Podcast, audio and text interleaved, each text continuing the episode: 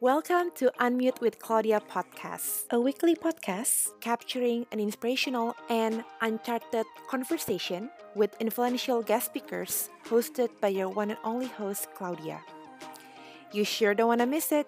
So, tie it up because Unmute session starts now. And here it goes. Enjoy the ride.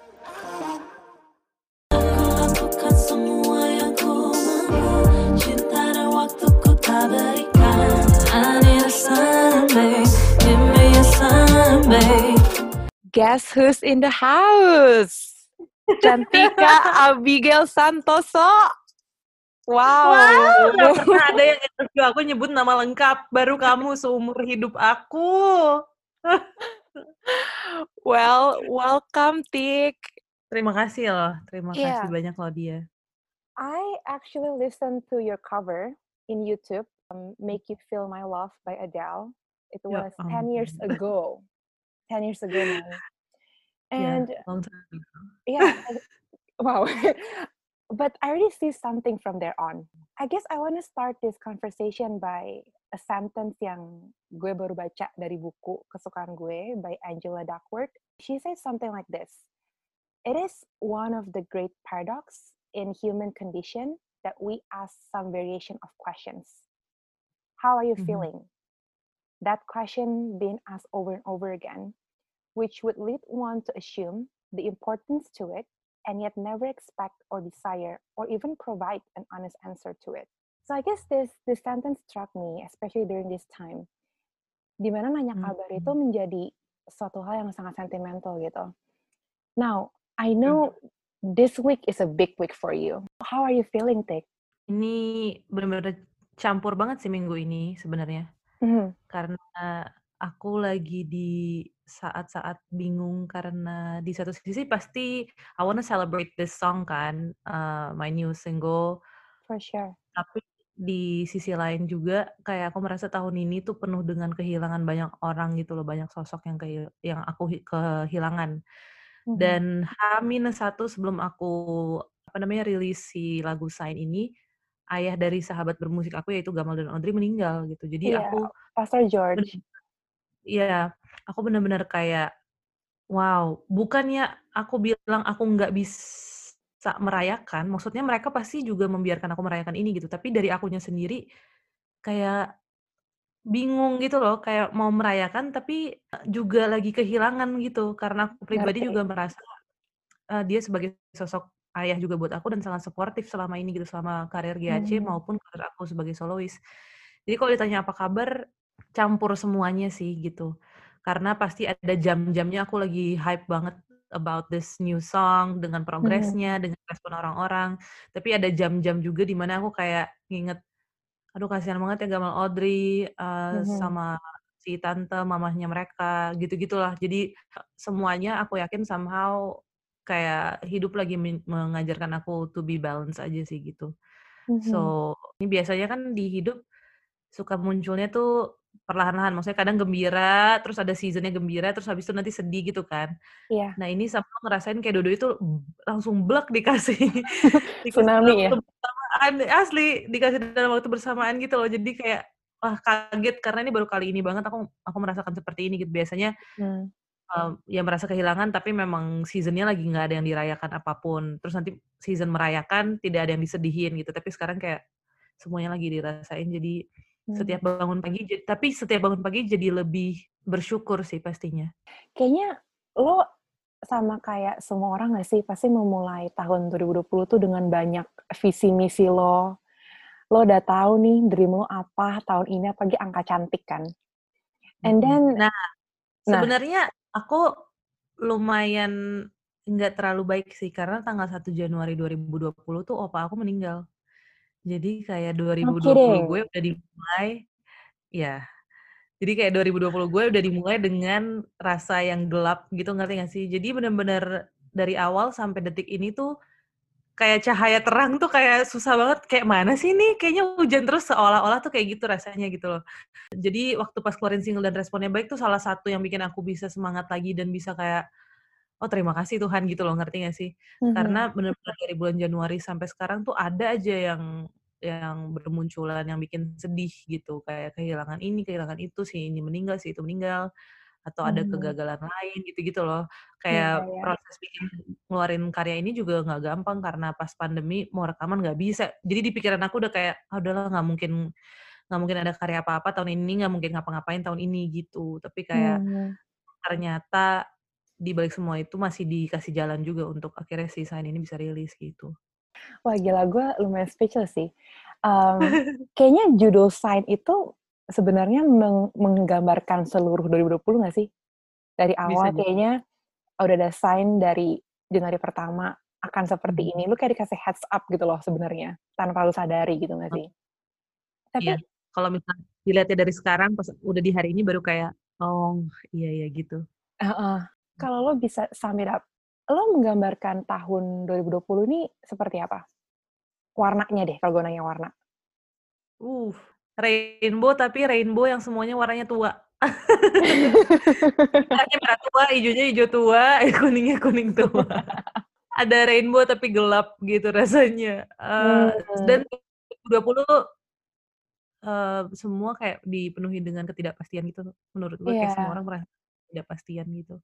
Oh ya banget. Sebenarnya, eee, kalau di luar konteks cinta, si lagu Shine ini kan memang asking for assurance gitu kan. Mhm. Emang maksudnya mereka, eee, di dari sisi guenya mengekspresikan, "Emang gue butuh kepastian gitu, ayo dong sekarang lu kasih gue tanda, lu sekarang giliran lu," gitu. Nah hah. sebenarnya kayak di hidup 2020 juga kayak gitu, kayak orang-orang lagi penuh ketidakpastian dan menurut aku kadang kan ada orang-orang yang punya prinsip, eee, "Udahlah lu nggak kan hidup kan selalu berubah-ubah, go with the flow aja." Di satu sisi memang iya, bener, tapi di sisi lain sebagai manusia pasti kita punya tendensi untuk butuh sesuatu yang pasti gitu loh. Sebenarnya lewat lagu ini gue juga pengen ngasih tahu ke temen-temen di luar cinta, sebenarnya it's okay kalau tiba-tiba lu merasa lu butuh kepastian gitu, karena manusiawi banget gitu. Jadi jangan merasa, "Ih gue orangnya susah banget ya, gue orangnya terlalu kaku ya, terlalu butuh kepastian setiap saat." No, it's fine. Apalagi di saat-saat seperti ini gitu kan. Kayak kita iya. semua haus akan kepastian, kayak, "Besok nih akan gimana sih? Ini corona kapan selesai sih? Kapan kita bisa ngumpul lagi sih?" Gitu-gitu kan. Ah hah. Jadi nggak apa-apa mengek mengekspresikan apa pun yang dirasakan sekarang, termasuk mencari atau ngasih tahu ke orang-orang kalau lu butuh kepastian gitu. Mmm. Mhm. Ngomongin kepastian, itu kan berarti relate dengan kalau lu lu kan Cancer ya? Kamu apa? Capricorn. Oh kamu Cap Capricorn, iya, oke. Iya. Aku Kalau gue tahu Cancer itu suka hal-hal yang jelas, suka agenda, suka hal-hal yang teratur, iya nggak sih? Teratur kamu. Teratur kan? Nah, berarti kalau lo men menemukan suatu kepastian, itu membuat lo happy dong, iya kan? Iya. Tapi these days Membuat gitu mhm mhm. Ah hah. Tapi these days gitu, di saat lo di rumah dan sangat terbatas aktivitasnya. Gue tahu lo suka wall climbing, iya kan? Mmm, Tapi itu mhm. kan nggak bisa dilakukan sekarang gitu. So, what are the things yang ngebuat lo happy these days, Tik? Bener banget tuh kalau gue sangat butuh kepastian dan kepastian bisa bikin gue happy dan tenang. Mhm. Tapi waktu pas kayak gue dihantam dengan 2020, kayak hidup mau bilang eee, "Sorry," gitu, "hal yang membuat lu happy membuat lu tenang saat ini tidak bisa lu rasakan." Gitu, gue kayak awal-awal pasti susah banget, awal-awal pasti, eee, masih memaksakan kehendak dan memaksakan apa pun yang gue mau lakukan gitu kan. Tapi makin ke sini Mmm. makin, oke berarti gue harus mencari rutinitas atau hal lain yang bisa gue lakukan, yang pasti bisa gue lakukan walaupun lagi di rumah aja gitu. Kalau Mhm. sekarang ditanya apa yang gue buat gue happy, pokoknya hal-hal yang masih bisa gue akses sampai detik ini gitu, yaitu kayak Netflix atau baca buku atau Iya. olahraga di rumah. Dan waktu pas bulan Juni gue ada keperluan ke Bali, terus gue Mmm. mengusahakan untuk ke Bali dan bisa ke Bali, since that day gue kayak menemukan, "Oh ini rumah gue kedua nih, ini yang bakal bikin gue tetap waras tuh kayaknya Bali," gitu. Karena, iya, karena gue baru menemukan, oh diri gue sangat, eee, damai kalau misalnya bisa ke pantai setiap pagi. Dan akhirnya gue lakukan dari bulan Juni sampai sekarang tuh gue bolak-balik ke Bali mungkin kayak udah 6 kali kali ya. Karena itu, karena kayak setiap di Jakarta nggak lebih dari 2 minggu tuh rasanya udah langsung sesek dan nggak bisa nggak bisa gitu, ngerti nggak sih? Karena di sini belum bisa ke Mmm. mana-mana kayaknya bisa gila gitu. Plus aku kan ada Heeh. si psoriasis ini kan, si penyakit Iya. autoimun yang memang di-trigger-nya juga kalau kurang istirahat dan stres. Jadi kayak aku sebisa mungkin cari cara apa pun itu kayak biarpun ke harus ke Bali sekalipun gu aku jabanin deh istilahnya gitu. Mhm. Asal eee, aku bisa ngontrol stres level aku gitu. Karena yang Mhm. paling ngerti kan aku sendiri kan dan aku yang bisa Iya. ngerasain kalau dia udah mulai melewati batas tiba-tiba jadi gatel atau kayak susah tidur, lalala gitu-gitu. Jadi sebisa mungkin kalau emang belum nyampe titik itu tapi aku udah merasa, oh ini udah mau stres ke situ tuh, aku langsung kayak, oke mumpung belum ada jadwal kerjaan yang mengharuskan aku di Jakarta, aku ke. Bali. Oke. Mmm. Tik, eee, ini kan gue mengenal lo dari lagu Galih dan Ratna, tahun Oke. 2017. Eee, tapi kayaknya nama Cantika Abigail itu kan dikenal dari grup GAC ya, Mhm. yang di-form tahun 2008 gitu. Nah, exactly last year lu memulai karir solo lu, Iya, dengan bener. judul Start Over itu, ya kan? Mmm. Pasti ada dong perdebatan dalam batin lo gitu yang kayak di mana there were a lot of times that you doubt yourself or even just like Pas iya kan? Kayak question Mhm. your career kayak, "Aduh ini karir emang beneran buat gua nggak sih?" Gitu. Yes. Apalagi, apa ya, lo merasa mungkin lo merasa insecure juga kayak sebelumnya lo bertiga. Jadi kalau ada Yes. apa-apa masalah bertiga, sekarang lu sendiri gitu loh, eee, which Mhm. by the way everything will go to you kalau ada apa pun gitu. So, what's the thought process looks like back then? Transisi itu gimana? Looks like ada banjir setiap hari. Setiap hari gue nangis. Karena bener banget, apa ya, dibilang gue sebenarnya yakin dengan karir nyanyi, dengan nyanyinya itself gue sangat yakin ini adalah panggilan hidup gue gitu kan. Mhm. Tapi dengan format sebagai solois itu di awal tahun eh, kemarin tuh gue nggak yakin. Karena kan 10 lebih tahun gue dikenal sebagai GAC gitu kan, dan Mhm. maksudnya orang pertama kali kenal gue ya udah dalam bentuk grup, bukan kayak dari solois-solois-solois terus dibentuk ke grup gitu kan. Mhm. Jadi bener-bener ada ketidakpercayaan diri, ada ya pokoknya semua keraguan tuh ada banget waktu pas memulai si solo karir ini gitu. Mhm. Belum lagi gue tahu pilihan lagu gue waktu itu si Start Over tuh bukan sesuatu yang pendengar GAC mungkin suka juga gitu. Mmm. Karena kayak beda banget sama karya lagu GAC lainnya gitu. Walaupun itu Iya. sebenarnya gu aslinya gue gitu ya, Mhm. tapi selama ini kan kalau di GAC pasti semua ada porsinya masing-masing kan, gue nggak bisa menumpahkan itu 100% di GAC gitu. Jadi Iya. gue yakin kayak, wah ini bakal ke-filter lagi nih pendengarnya, bakal hanya beberapa orang doang yang bisa, eee, Mhm. nyangkut sama si lagu ini gitu. Nggak yakin sama diri sendiri sering banget, bener-bener sering nangis, sering, eee, putus asa karena ya itu tadi, bener kata kamu, semuanya bakal datangnya ke gue gitu, kayak gue yang Mhm. punya tanggung jawab akan si karir ini dan si lagu-lagu yang akan gue, eee, rilis gitu kan. Jadi kayak berhasil atau enggaknya, ya itu tergantung gue gitu kan. Iya. Dan, eee, dimulai juga dengan gue bekerja sama dengan orang orang-orang yang baru semua, yang nggak pernah kerja sama sama GAC. Jadi bener-bener bayangkan si Cancer yang penuh dengan kepastian ini, yang selama 10 tahun menjalankan rutinitas bersama orang-orang yang Masuk ke unknown. tiba-tiba heeh, bener-bener masuk ke dunia yang kayak, "Ini apaan sih?" Gitu. Bahkan gue nggak bisa Mhm. membayangkan atau menghitung dan bahkan nggak ada formulanya gimana caranya supaya sukses, gitu kan. Kayak, Iya. ini beda lagi nih caranya, formulanya beda lagi sama GAC gitu. Dan waktu pas udah keluar lagunya juga kayak, gue tidak bisa memungkiri itu tidak sepecah lagu-lagu GAC atau bahkan lagu Shine gitu, kayak Mmm. gue kaget banget dari yang tadinya setiap setiap minggu, hampir setiap minggu keluar kota, manggung sana sini, la la la, tiba-tiba kayak nggak ada manggung. Bahkan sebelum pandemi gue juga udah mengalami nggak ada manggung tuh, kayak di saat-saat waktu baru solo karir, karena lagu gue kayak dalam tanda kutip "susah dijual", berbahasa Inggris dan genre-nya juga bukan pop, jadi kayaknya untuk di Indo emang sangat susah dijual gitu. Iya.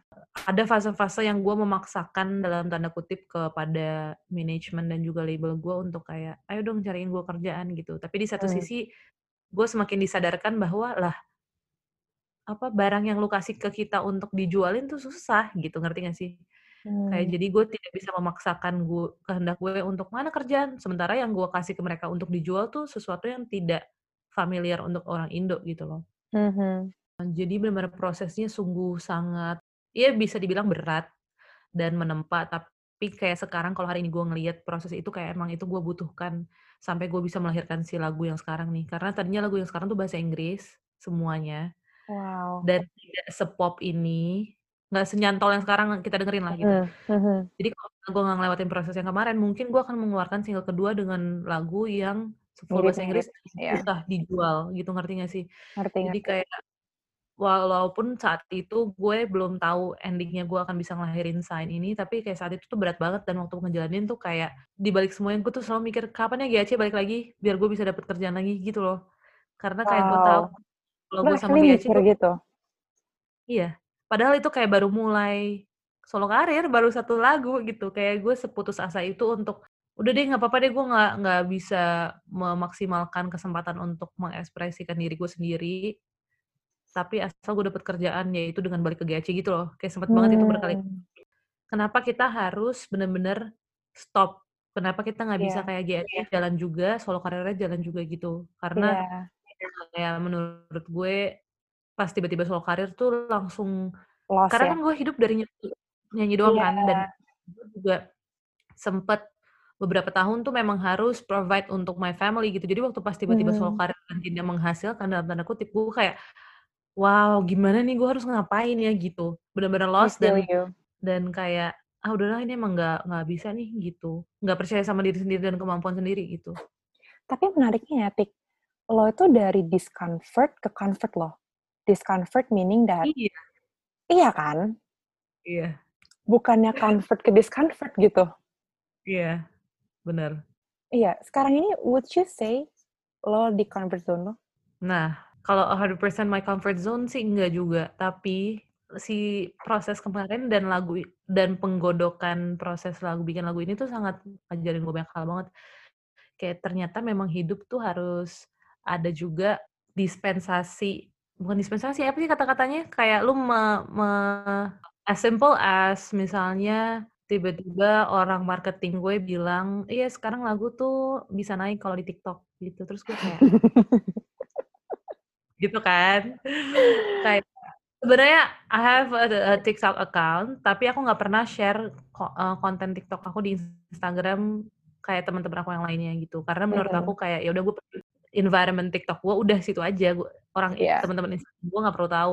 Karena Mhm. gue juga kayak cuma iseng-iseng dan kayak gitu doang gitu, gue nggak mau Mhm. jadi aset gue untuk menjual karya gue ataupun menjual, apa namanya, branding gue gitu, kayak nggak mau. Mhm mhm. Followersnya juga banget gitu tadinya. Sampai satu saat gue dance lagu, eee, Doja Cat atau apa, tiba-tiba orang label gue Mhm. share konten itu ke Instagram Sony Music, ke label gue, yang followers-nya Oke. juga banyak. Jadi kayak semua orang tahu gue punya TikTok, gue kayak, "Kenapa di-share?" Pakai ngomong ke gue, terus langsung di-share gitu kayak, "Oh shit," gitu kan. Mhm. Terus akhirnya pas proses Sign ini juga karena dia bilang kayak gitu, gue kayak, "Emang iya Mas?" Terus dia, "Iya TikTok tuh gini gini gini gini segala macam la la la." Oke deh gitu. Jadi kayak banyak banget hal-hal yang tadinya gue pertahankan tuh harus, ya udahlah Tik gitu loh, kayak ini juga Mhm. buat karya sendiri kan, ini buat anak lu sendiri gitu, supaya bisa dapetin, apa namanya, yang terbaik istilahnya gitu. Jadi kayak, oke TikTok tuh udah satu, terus tadinya lagu bahasa Inggris gue udah suka banget semuanya full bahasa Inggris, tapi karena gue juga diproses dan kayak mikir, plus gue gue bersyukur banget gue ketemu Rai dan bekerja sama-sama dia di lagu ini, kita Mhm. punya obrolan yang cukup dalam tentang pemilihan bahasa dalam menulis lagu gitu. Iya. Walaupun mungkin di ini udah mulai terbuka dan banyak musisi-musisi yang kayak full satu album, full English gitu dan laku-laku aja gitu ya. Mhm. Tapi kan masing-masing orang kayak punya formula masing-masing karena mereka juga punya pendengar masing-masing gitu kan. Iya. Eee, nah terus waktu pas ngobrol sama dia, dia kayak bilang gitu, eee, full bahasa Inggris tuh gunanya untuk apa? Iya karena gue nyaman aja, karena gue nyaman nulis bahasa. Inggris, gue nyaman nyanyi dalam bahasa Inggris gitu. Iya tapi kayak untuk orang yang dengerin tuh apa gunanya gitu, terus gue kayak gue langsung kayak bahwa gue bikin lagu bukan cuma buat gue sendiri gitu loh. Iya. Kayak apa pun di dirilis kalau emang goal-nya tuh cuma buat kenyamanan diri sendiri gitu kan. Terus kayak, iya juga ya, terus kayak dia jelasin, "Iya coba deh lu pikir, sekarang kita kolam musisi tuh udah semua jadi satu, mau musisi Indonesia, mau musisi Korea, mau musisi dari Amerika atau dari Inggris sekalipun, semua ya udah di digital streaming platform gitu. Let's say misalnya Iya. kayak Spotify gitu kan. Jadi kolamnya aja udah satu, berarti kan kita harus membuat sesuatu yang berbeda. Kalau tiba-tiba kita juga bi bikin full bahasa Inggris, terus R&B, orang bakal lebih milih denger, eee, Snow Allegra nggak sih? Atau Ella Hmm. atau siapa pun Smart. itu nggak sih? Maksudnya kayak udah Iya. pasti kita tenggelam juga gitu, kayak apa yang Mhm. mau kita usahakan tuh apa, yang kita mau capai itu apa, terus gue kayak, "Ih bener juga ya," gitu. Iya. Bahkan baru keinget karena juga ya misalnya kayak Korea deh, mereka bertahan dengan bahasa mereka loh. Sampai bisa bikin maksudnya sampai mereka bisa ada di Coachella gitu, dengan Iya. bahasa Korea itu bisa aja Iya gitu kan. Cuma pasti mindset-nya adalah gimana caranya untuk nge-grab pasar yang udah pasti dengerin lu, yaitu mostly orang Indonesia gitu kan, yang kebetulan belum semuanya bisa berbahasa Inggris. Jadi Mhm. kenapa kita membuat mereka lebih mudah untuk menikmati lagu kita dulu, dibanding kita Iya. harus reach out sampai kayak dalam tanda kutip "go international" atau pakai full bahasa Inggris gitu. Mhm. Terus menurut aku itu sangat baik banget pemikiran itu, plus aku tahu aku mau sekarang menghasilkan lagu yang lebih mudah untuk timku jualin ke luarnya. Dan dari awal juga mereka udah bilang kayak, eee, "Sorry ini, eee, liriknya boleh diganti bahasa Indonesia nggak?" Gitu. Pas awal aku sempet Oke. yang kayak, "Nggak mau lah gini gini gini," karena aku nggak pede nulis bahasa Indonesia, bukan karena aku Iya. nggak suka bahasa Indonesia, aku suka banget Tulus, aku suka Kunto Aji, Mhm. aku suka gimana mereka membuat bahasa Indonesia tuh enak aja didengar dan dinyanyiin, tapi aku nggak belum sampai di situ, aku belum bisa gitu. Mhm. Dari awal aku kayak agak-agak, eee, nggak mau dan bertahan dengan prinsip aku untuk tetap bahasa Inggris. Tapi waktu Mhm. pas ketemu Ryan, akhirnya kita coba nulis bahasa Indonesia dan ternyata kayaknya, oh kayaknya bisa dan cocok-cocok aja. Terus sebelum rekaman juga aku masih nggak percaya diri, masih kayak, "Ih Mas, jijik nggak sih Mas dengernya?" Gitu. "Aku pantes nggak sih kayak gini gini gini?" Sega pokoknya banyak banget deh kayak orang-orang yang aku tanyain tentang, eee, inner circle aku yang kayak, "Udah deh lu jujur aja nggak usah bohong, eee, bagus Mhm. nggak sih?" Terus mereka kayak, "Bagus Tik, ini cuma karena lu baru aja, belum familiar, lu Mhm. jadi aneh. Tapi coba aja sebelum rekaman lu ulang ulang ulang ulang terus lama-lama juga udah kayak biasa aja gitu." Terus kayak Iya. sekarang turns out kalau aku dengerin yang dulu, yang versi full English juga kayak aku lebih suka yang sekarang gitu, yang ada bahasa Indonesianya. Jadi Mmm. prosesnya cukup panjang, banyak hal-hal yang tadinya aku pertahankan hanya karena ego aku, terus akhirnya aku hancurkan dan ternyata terbukti memang semuanya ya butuh seimbang aja gitu, butuh balance dan Iya. butuh dengerin orang lain juga sih sebenarnya. Iya iya. Tadi lo mention bahwa emosi yang gue dapet dari cerita lo, dari tadi dari GAC, terus ke Solo Kalir dan segala macam adalah, there are a lot of pinpoint of insecurities there. Iya nggak sih? Nah, Iya. itu battle dengan mental lo gimana tuh? Di saat lo down, di saat lo question even question yourself, padahal lo Mhm. udah punya credibility yang nggak perlu lagi di question mark gitu. Mhm. Itu itu gimana sih? Kayak gue merasa kayak lo bisa sekarang ngomong kayak gini tuh panjang banget loh perjalanan batin lo gitu loh. Dan Iya. I know you have also a lot of mental issue dengan penyakit autoimun Iya. itu, which we're gonna Iya. talk about later, tapi Iya. udah autoimun plus lo di di kolam renang insecurity ini selama setahunan, itu gimana gitu loh? How do you how do you get your minds right back then? Back then juga pikiran gue ke mana-mana, hancur banget dan, Mhm. eee, ada banget fase-fase yang gue lagi di jalan nyetir, terus gue telepon nyokap gue nangis-nangis kayak, "Ma, aku tuh takut nggak berhasil, kayak takut si Solo Karir ini tuh kayak jalan yang salah dan ya nggak berhasil aja gitu, nggak nggak dapet manggung, nggak bisa jalan, nggak bisa menghasilkan, nggak ada yang dengerin itu buat" gue bilang sama nyokap gue, gue nangis-nangis bilang kayak gitu. Mhm. Eee, terus dia cuma bilang, "Ya pokoknya berdoa dan kamu usahain ap sebaik kamu aja," gitu. Buat gue jawabannya adalah waktu, karena di saat-saat seperti gue pas bener-bener ngerasa nggak percaya diri, gue Mhm. bukan tipe yang denying dan kayak, "Pokoknya cantik harus positif terus," gitu, enggak. Kayak justru gue kalau lagi sedih, si Cancer ini kalau lagi sedih tuh ya udah diprosotin aja, sedih aja gitu loh. Kayak gue akan menikmati Oh. hari-hari gue untuk untuk merasakan apa yang datang gitu. Ya jawabannya cuma waktu, karena bener-bener gue nggak punya formula untuk tiba-tiba karena si hal satu ini, tiba-tiba gue bisa kayak positif lagi, semangat lagi tuh, enggak. Oke. Karena di proses gue untungnya setiap kayak gue sedih dan gue rasain sedihnya pasti nanti ada titik capeknya sen sendiri gitu loh, titik capek untuk Mhm. nangis. Jadi kan pas udah capek untuk untuk nangis baru tuh pikirannya bisa kayak balik lagi untuk mikir secara jernih, hatinya juga udah lebih tenang karena semuanya udah keluar. Mhm. Udah entar aku biasanya tapi aku suka banget untuk baca buku yang emang kayak self enrichment gitu, karena memang kadang-kadang kalau Iya. baca tuh baru kayak keinget lagi, padahal sebenarnya udah tahu nih, gue Mhm. mestinya gini gini gini, tapi karena tertutup oleh semua feelings and emotions jadi nggak sadar. Nah, biasanya aku langsung baca buku-buku yang menurut aku, "Oh iya nih ngingetin lagi, oh iya ini ngasih tahu aku lagi bahwa lu tuh tidak sama dengan kesalahan lu, lu tidak sama dengan kegagalan lu, yang mendefinisikan lu tuh bukan itu," gitu loh. Kayak identitas diri lu tuh bukan kegagalan, bukan kesalahan, bukan feelings lu, ya bukan semua itu gitu. Karena semua itu hanyalah datang dan pergi, kayak hanya temporary dan bukan identitas diri lu gitu. Dan menurut aku proses itu bikin aku lebih kenal siapa aku gitu, kayak Mhm. aku adalah sebuah kesadaran yang ada di dalam di tubuh ini, hal-hal yang membuat aku happy har harus aku kenali juga gitu. Ternyata gue Iya. memang punya maksudnya jiwa seni di dalam diri gue yang kalau tidak dikeluarkan akan justru membuat gue stres gitu. Nah, mulai sedihnya ilang, mulai udah capek, mulai mikir, mulai kayak, "Oh iya kan gue suka nulis, oh iya kan gue suka ini, gue suka itu," dan waktu pas dilakuin, dikeluarin semuanya, akhirnya buat aku happy lagi gitu. Mhm mhm. What is your favorite book? Currently I'm reading this book called Untethered Soul. Soalnya kita sedih, terus larut dan lupa untuk bangkitnya itu loh. Jadi dia kalau ditanya Iya. kalau ditanya, "Lu siapa lu?" Biasanya kita kalau ditanya kan kalau ditanya, "Kamu siapa?" Pasti yang kita sebutin adalah nama atau misalnya, "Oh gue Betul. anaknya si ini," atau, "Oh gue Bener. istri si ini, gue suami si ini," gitu. Padahal kayak, berarti kalau misalnya nggak ada semua itu lu siapa dong? Gitu. Oh Kayak my kayak gitu. god. Iya kan? Oh my god. Dude, that's actually kayak iya kan? wow. Serem tau, Iya itu itu bagus iya. banget sih Eee, jadi dia bilang, "Jadi kalau misalnya lu nggak nikah sama dia atau misalnya nama lu buk lu nggak punya nama, jadi lu siapa?" Gitu, kayak, iya ih gue nggak pikir nggak pernah mikirin gue tuh siapa ya, gitu loh. Terus waktu pas baca itu dia kayak ngejelasin, jadi sebenarnya kita itu hanyalah kesadaran yang emang ada di tubuh ini gitu.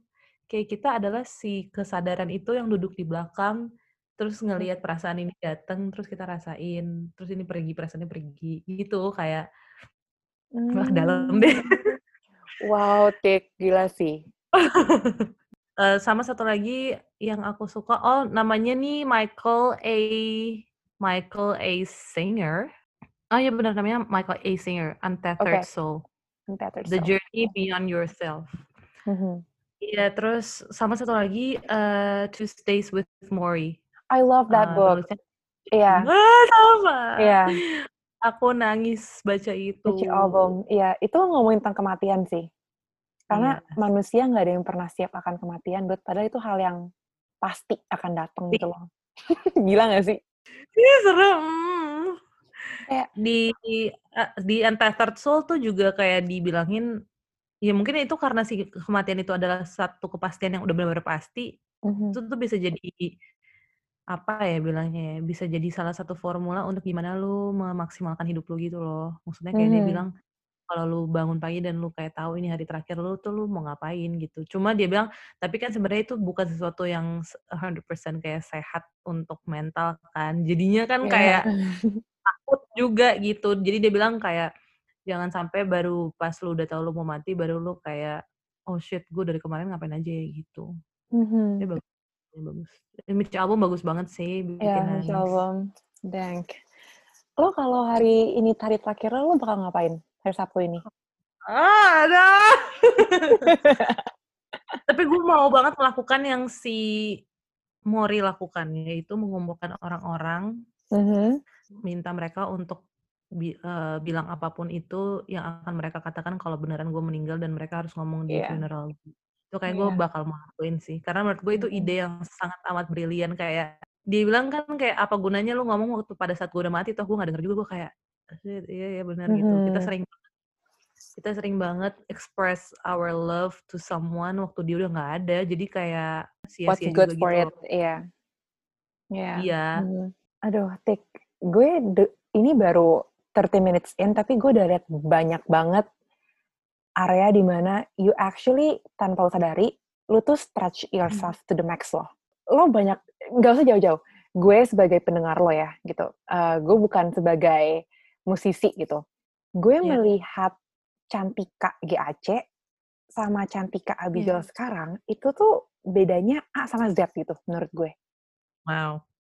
Coba deh, lu, lu, lu pernah gak sih eh, nonton diri lu balik di GAC? Lagi manggung di pensi gitu deh. Terus lu lihat diri lo di video klip sign. Dude, different. So, so different. Gue gak ngomongin fisik ya, atau Iya, age- ages. Gue ngomongin aura lo loh. Oh, Kayak gue, gue dapetin energinya tuh super organik gitu. Especially dari lagu lo yang sign ya. Organik banget eh, energinya gitu. Gue melihat aura lo tuh very bold and very unique. I personally love your personality gitu. Kayak lu kasih banyak banget vulnerabilities dalam karir lo bermusik. Dan gak cuman itu doang gitu dalam banyak hal ya gitu. Um, Lo sebagai public figure juga gitu. So, selama lu hidup 37 years old, as if for now, kapan turning point dalam hidup lo? Yang kayak lights in the bomb, kayak, aha, Wow. Soalnya kayak di hidup gue, gue merasa banyak banget titik-titik yang bikin gue semakin jelas melihat dan menjalani dan menanggapi hidup secara keseluruhan gitu loh.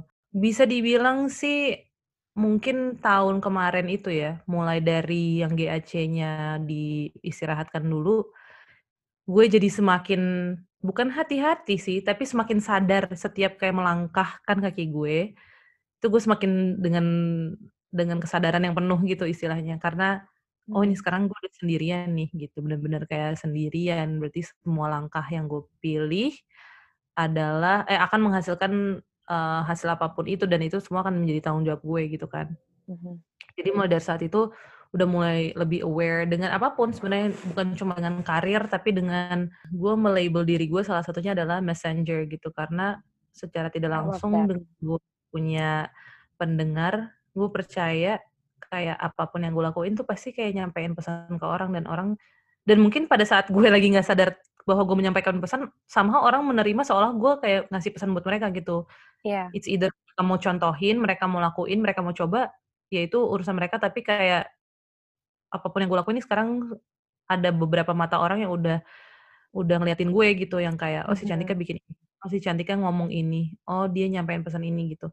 Mhm. Jadi sekarang mulai dari saat itulah mulai kayak lebih lebih sadar aja dalam dalam langkah plus lebih aware sama kehidupan karena kayak gue yakin setiap hal di hidup tuh dari hal yang kecil pun juga pasti ngajarin sesuatu setiap orang yang gue temuin juga pasti mau cuma lima menit pasti ngajarin gue sesuatu jadi kayak Mhm. matanya itu kayak lebih gitu tuh kayak fokus dan konsentrasinya jadi kayak di double lagi gitu loh sekarang Mhm. Makanya waktu pas bikin sign pun di lagu ini gue jauh lebih hands on dan jauh lebih BM kayak mau ini mau itu. Karena banyak banget kayak yang gue pun sampein karena gue I listen to kayak Snow Allegra, Jenny Aiko so much recently apalagi. Gue sangat apa namanya mengidolakan gimana mereka bisa memakai their freedom semaksimal mungkin yang sebenarnya freedom itu dipunyai setiap wanita yang ada di muka bumi ini at- yaitu Iya. kayak freedom untuk mengekspresikan diri mereka gitu dia bisa ada di posisi yang oke gue wanita tapi ya udah gue sama lu cuma pengen sekarang doang nanti tapi give me some space misalnya gitu ya kayak Mhm. ah ada cewek mau ngomong gitu gitu kalau di Indo kan kayak Iya. lu nggak maksudnya ja, aku pribadi iya aku Hmm. pribadi tuh belum pernah nemuin ada penulis wanita yang kayak bisa mengekspresikan sisi yang itu padahal mungkin kita semua ngerasain itu. Mungkin kita semua pernah ngerasain suka sama cowok tapi kayak ya udah gue cuma pengen jalan sama lu sekarang tapi besok gue nggak mau lagi sama misalnya gitu ya. Mhm. mungkin kita semua sebenarnya pernah ngerasain tapi kita- kenapa kita nggak pernah menuangkan itu di karya gitu loh. Jadi kayak Iya. itu yang mau sampein desain ya walaupun gue sayang sama lu walaupun gue akan nungguin uh, waktu ini bakal berlalu tapi gue akan tetap nungguin lu nggak apa-apa kita pelan-pelan aja. Tapi sekarang giliran lu juga buat buktiin ke gue gitu loh Mhm. kayak Hmm. gue bukan di sini bukan wanita yang lemah yang kayak hanya menunggu lu tanpa ketidakpastian no Mhm. Uh, sekarang gue mau minta kepastian dari lu gue minta sign dari Iya. lu gitu dan di gambaran aku tuh perempuan tuh bisa ngapain aja gitu lewat lagu-lagu aku. Jadi Mhm. ini pertama kali ter tertuangkan di Sign ini, bahkan kayak di visualnya pun tadinya video klip itu tuh ending-nya aku sama Rai berdua, scene terakhir banget tuh kita berdua, terus credits gitu. Terus Mhm. aku bilang sama sutradara kayak, "Nggak mau, gue nggak mau berdua, gue mau sendiri." Karena memang lagu ini juga guanya masih sendiri, satu, Iya. terus kedua kayak, ya udah nggak apa-apa kalau misalnya ending-nya gue juga sendiri, yang penting Mhm. gue udah mengutarakan apa yang jadi kebutuhan gue gitu. Iya. Dan lagu itu tuh kayak aku pengennya cewek-cewek juga jadi sadar bahwa nggak selalu lu harus ekspresikan sesuatu yang lu tahu pasangan lu bakal seneng gitu. Kayak mungkin pasangan lu nggak seneng lu minta kepastian, tapi kalau emang itu yang lu butuhin, nggak apa-apa, kayak ngomong aja Mhm. gitu. Mhm. Tadi gue bilang, lo lo unik, lo punya persona dan aura sendiri. What do you think makes you you? Aku bisa bilang daya juang kali ya. Mhm. Satu, sama kedua, eee, ini sebenarnya aku kayak lumayan dapetin dari orang tua aku juga, bahwa aku selalu men-treat kesalahan atau kegagalan itu, atau apa pun itu yang kayak dipandang orang sebuah kegagalan, justru jadi kayak kekuatan dan gimana akhirnya aku bisa punya banyak cerita gitu. Tell me more. Salah satunya misalnya si psoriasis Mhm. ini ya, kayak aku Mhm. kena ini didiagnosa tuh 2011. Iya. Dengan kata-kata dokter yang kayak, "Oh ini belum ada obatnya secara medis, belum ada obat untuk nyembuhin, ini bakal bisa nurun ke anak, ini bakal kalau parah bisa kena ke sendi, kayak jadi kalau duduk pegel, berdiri sakit, terus ini bisa, eee, ujung-ujungnya kayak ke penyakit kronis yang lebih parah," gitu-gitu. Dengan dapet itu, terus kayak tetep harus ngejalanin hidup dan jadi public figure yang terlihatnya selalu harus kayak, oh dia cantik, oh dia happy, oh dia pokoknya harus selalu kayak dalam tanda kutip "sempurna menurut society" gitu. Susah, itu susah. As simple as si psoriasis aku tuh kan ada di badan ya, dan Mhm. kayak kelihatan gitu. Jadi setiap pakai baju tuh pasti pas kalau lagi flare up, kalau pakai baju yang kebuka tuh pasti bikin orang jadi kayak, "Ih itu kenapa?" Gitu. Mhm. Aku nggak apa-apa kalau misalnya orang nanya dan beneran emang dia peduli dan mau tahu, tapi ada juga beberapa orang yang nanya dengan kayak udah punya, eee, Takut ketularan. Iya kayak takut ketularan atau Mhm. kayak, "Ih jorok ya Cantika," gitu, kayak nggak mandi ya gitu, kayak, Eee, pasti semakin sedih lagi gitu kan dengan Mhm. tanggapan dan respon orang kayak gitu.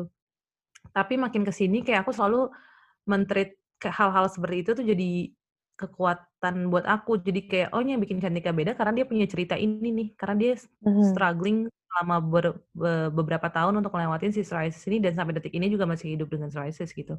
Iya. Aku baru sadar itu karena akhirnya aku membuka diri gitu, kayak tadinya aku nggak terlalu ngomongin psoriasis di sosial media karena menurut aku kayak ini sebuah kekurangan, aku ngeliatnya itu kan.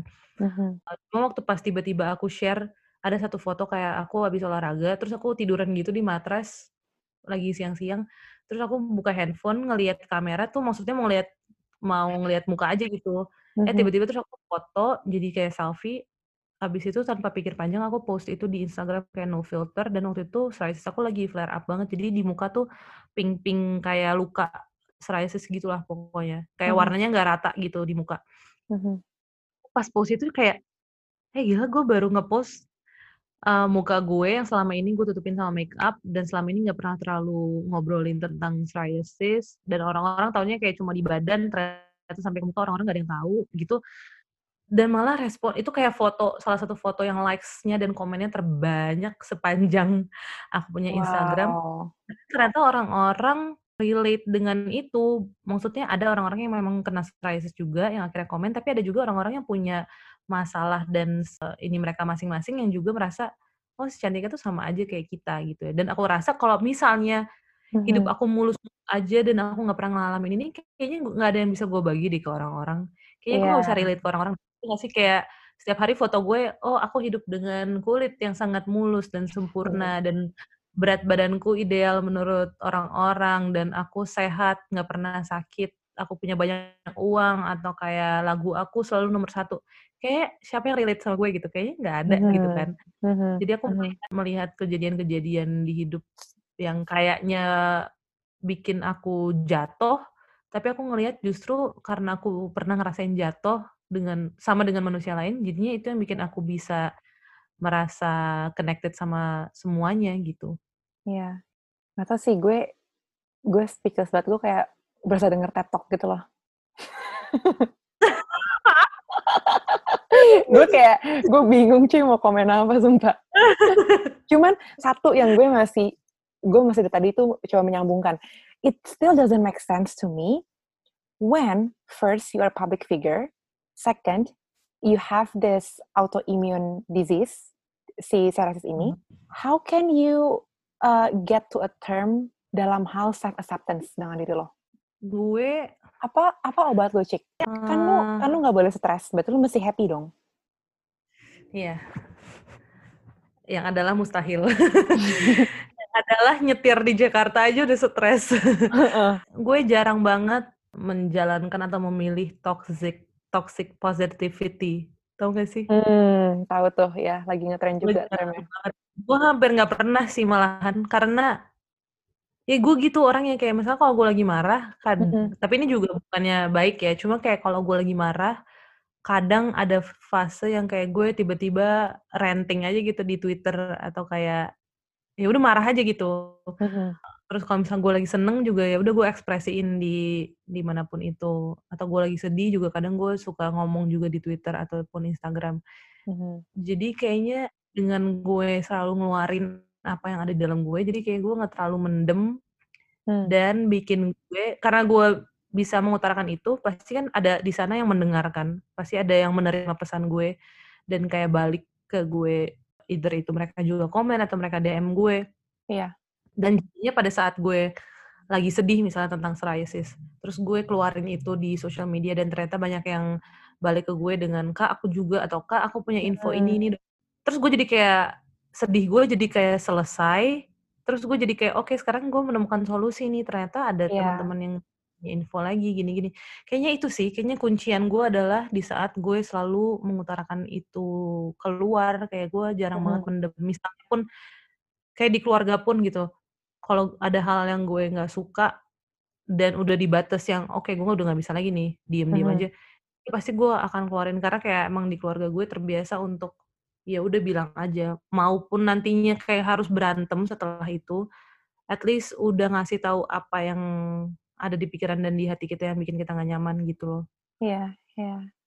Jadi Mhm. kalau sekarang gue tanya, seberapa cintanya lo sama diri lo, what would the answer be? Cinta banget. Karena kayak kemarin gue dapet pertanyaan kayak, "Kalau sekarang kamu bisa ngomong sama Cantika yang 10 tahun lalu, kamu mau bilang apa?" Kayak gue bakal bilang, "You did a great job," kayak, "Terima kasih banget kamu udah bertahan, kamu nggak milih shortcut apa pun." Maksudnya, eee, kayak gue nggak pernah milih untuk ngelupain masalah gue dengan pergi, gue masih bisa bertahan di sekarang aja menurut gue kayak, "Hebat lu, hebat ya, hebat," gitu. Kayak mau tepuk diri sendiri kayak, "Makasih loh waktu itu bertahan, makasih waktu itu tetep mau nulis lagu, makasih waktu itu tetep tetep semangat untuk datang ke dokter, makasih." Gitu loh, ngerti nggak sih? Kayak Mmm. gue kalau ngeliat diri gue dari proses se selama ini hidup, bukan perjalanan yang mudah dan bersyukur bisa bertahan aja. Kok jadi Kok jadi nangis, sedih? Jangan. Oh. Iya, kayak bisa banget kalau mau shortcut bisa banget. Maksudnya kalau tetap mau Mhm. hidup dan merasa happy, ya kita tahu ada obatnya, kita tahu ada ada pilihan yang bisa ke situ. Tapi gue memilih untuk melewati nangis-nangis, melewati memilih untuk ngelewatin kecewa, memilih untuk lewatin gatal-gatal setiap malam di badan gue. Kalau emang harus gue lewatin, ya dilewatin aja gitu. Kan kayak kayaknya gue gue gara-gara ngobrol nah kayak gini nih, Mhm. bagusnya sesuatu kayak lo bisa mendengar sendiri diri lo dan kayak connecting the Iya. the dots gitu. Eh, itu itu gue banget sih. Biasa kalau ya kan? kalau cerita ke orang, gue sendiri yang jawab pertanyaannya. Gue kayak, "Anjir ya, Iya. bener juga." Iya, pas ngobrol baru kayak ny nyadar konsep besarnya gitu, kayak, "Oh bisa begini karena ini ya," gitu. Mhm. Jadi, eee, ini gue udah pernah ngobrol eh, gue udah pernah ngomong ini juga di sosial media, cuma, eee, jadi gue tuh lahir pas nyokap bokap gue belum nikah. Jadi kayak Oh, istilahnya oke. di luar nikah, tapi karena mereka mereka menikah setelah 1 bulan punya gue. Mhm. Nah, terus gue sempet nge-post itu juga tuh di di hari ibu atau apa kalau nggak salah, kayak gue nge-post foto nyokap gue, foto oma dari nyokap sama oma dari bokap gitu.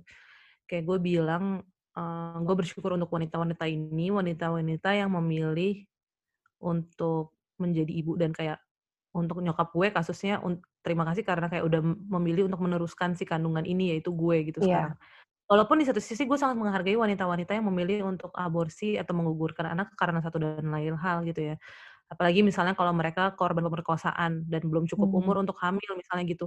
Kayak gue juga menghargai pilihan mereka gitu. Cuma untuk para ibu-ibu ini gue kayak gila salut. Karena susah banget ya anak, Iya. eee, ngurus anak dan memutuskan untuk, "Oke gue mau jadi ibu," tuh bukan hal yang mudah gitu kan. Apalagi waktu itu nyokap gue masih umur 23 gitu. Wow. Jadi dan waktu pas dia dari kecil tuh gue udah diceritain sama nyokap gue, kayak, "Iya Kak, dulu tuh mama sama papa pacaran gini gini gini gini, terus ada kamu, terus baru sebulan kemudian kita akhirnya memutuskan untuk menikah," gitu kan. Jadi dari situ aja kayaknya gue udah punya konsep bahwa kalau lu punya masalah, ya lu harus hadepin, lu nggak bisa shortcut. Ya dia punya shortcut banyak banget, dia bisa gugurin gue, Iya dia iya. bisa lahirin gue terus taruh gue di, eee, panti asuhan, at Mhm mhm. jeleknya gue nih kan suka mikir, misalnya kalau nyokap bokap lagi berantem, gue kayak suka mikir, "Ma, sorry ya gara-gara aku mama jadi harus nikah sama papa," gitu, ngerti sih? Mmm. Gue kayak dan gue pernah bilang itu sama dia, gue bilang kayak, "Ma, sorry banget karena aku jadi mama gini gini segala macam."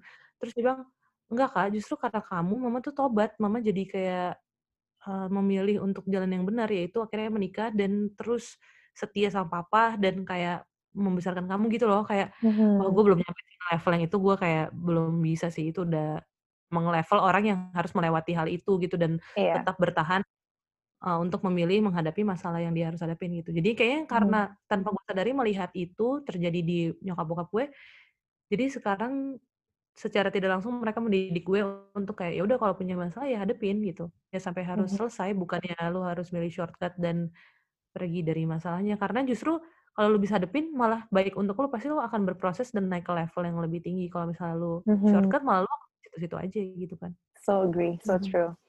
Tapi have you ever felt lonely, Tik? Pernah dong, pernah. Aku nggak tahu sih Cancer yang lainnya ya, cuma kalau aku tuh merasa kalau Cancer itu a good lover dan itu Mhm. membuat mereka harus selalu punya pasangan gitu.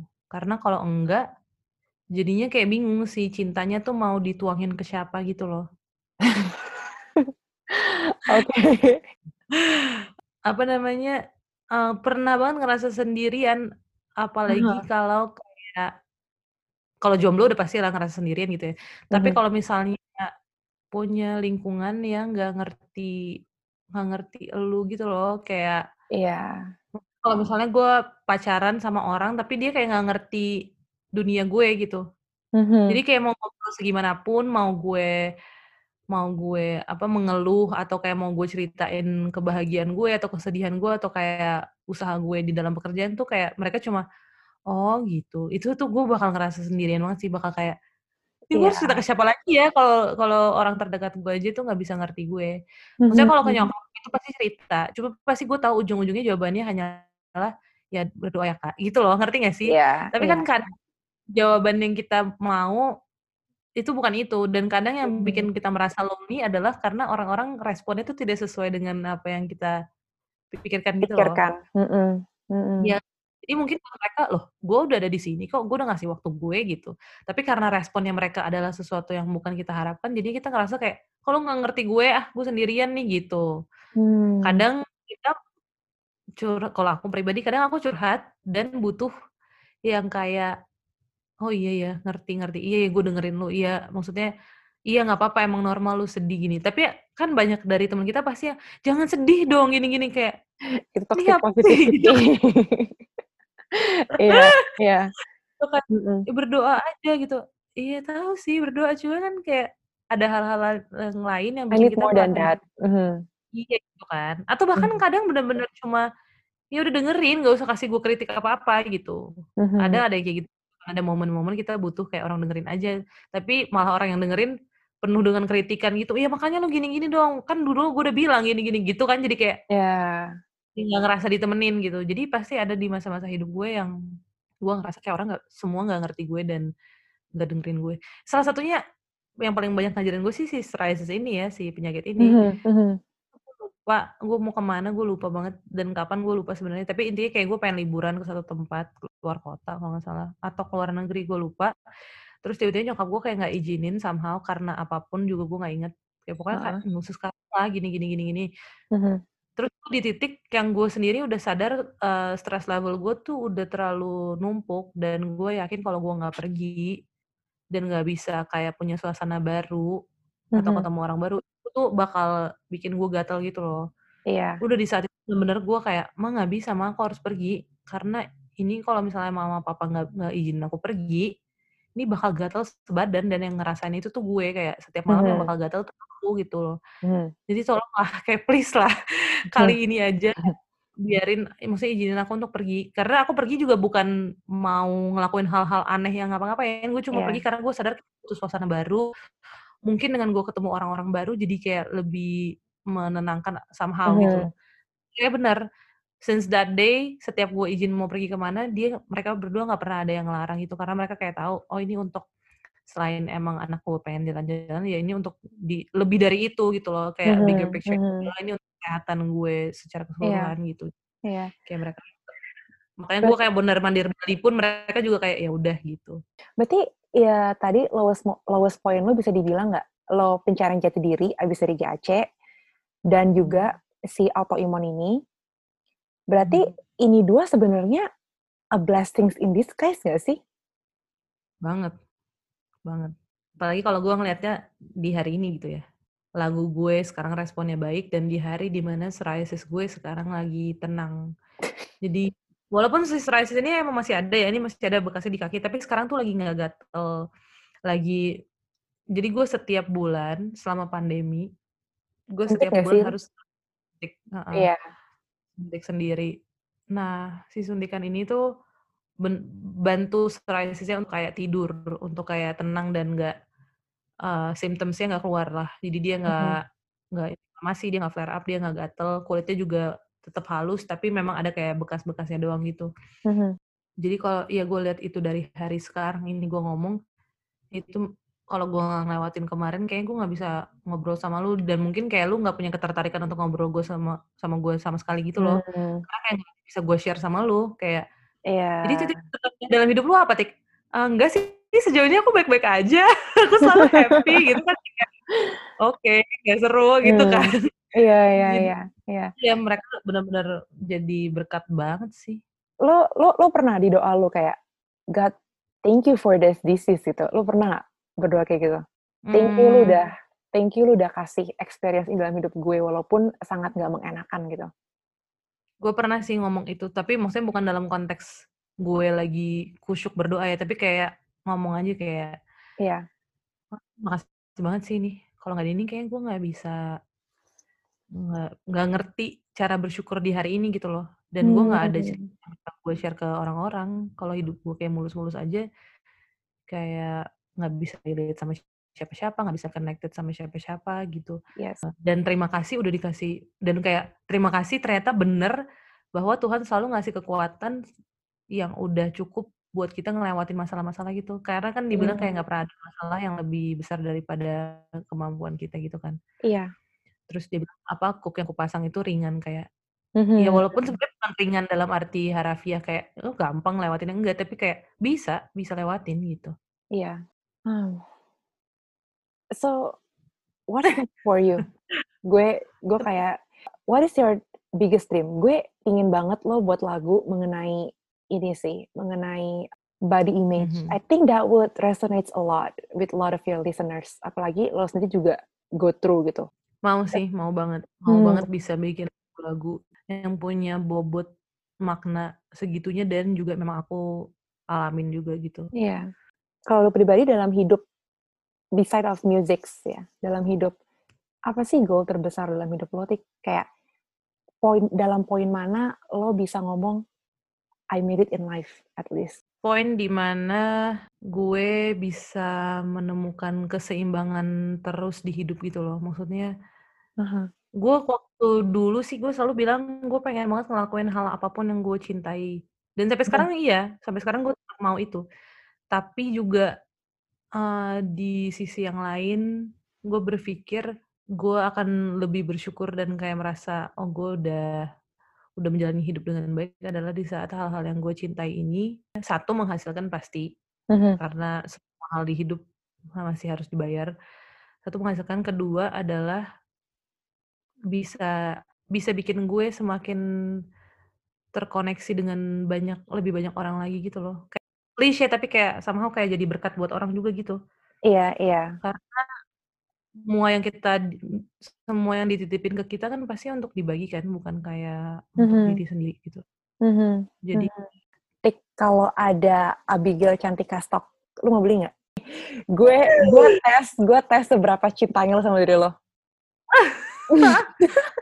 Mau beli gue, mau mau. Aduh, cukup Lo kuat soalnya, cukup Hmm. kuat si cantik cukup kuat. Iya, gue bakal beli sih for sure.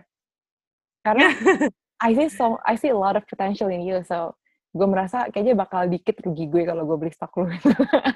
Bukan kayak gue beli Aduh. Well, Tik, thank you so much. Thank you udah nungguin aku bisa ngobrol, ya ampun maaf banget Nggak apa. kemarin-kemarin. Nggak apa, it was such a great conversation. Um, thank you banget the sharing. Duh gila. Wishes gue pokoknya gue mau lo touch more people's life out there karena gue yakin masih banyak banget uh, orang-orang yang sangat butuh cerita inspire dari lo. Dan I just want to let you know that you you have such a good heart. Oh, terima Yeah. kasih. Mhm, mhm. Thank Anytime, hope thank you waktunya semuanya. Dah. Bye, stay in touch. Dadah.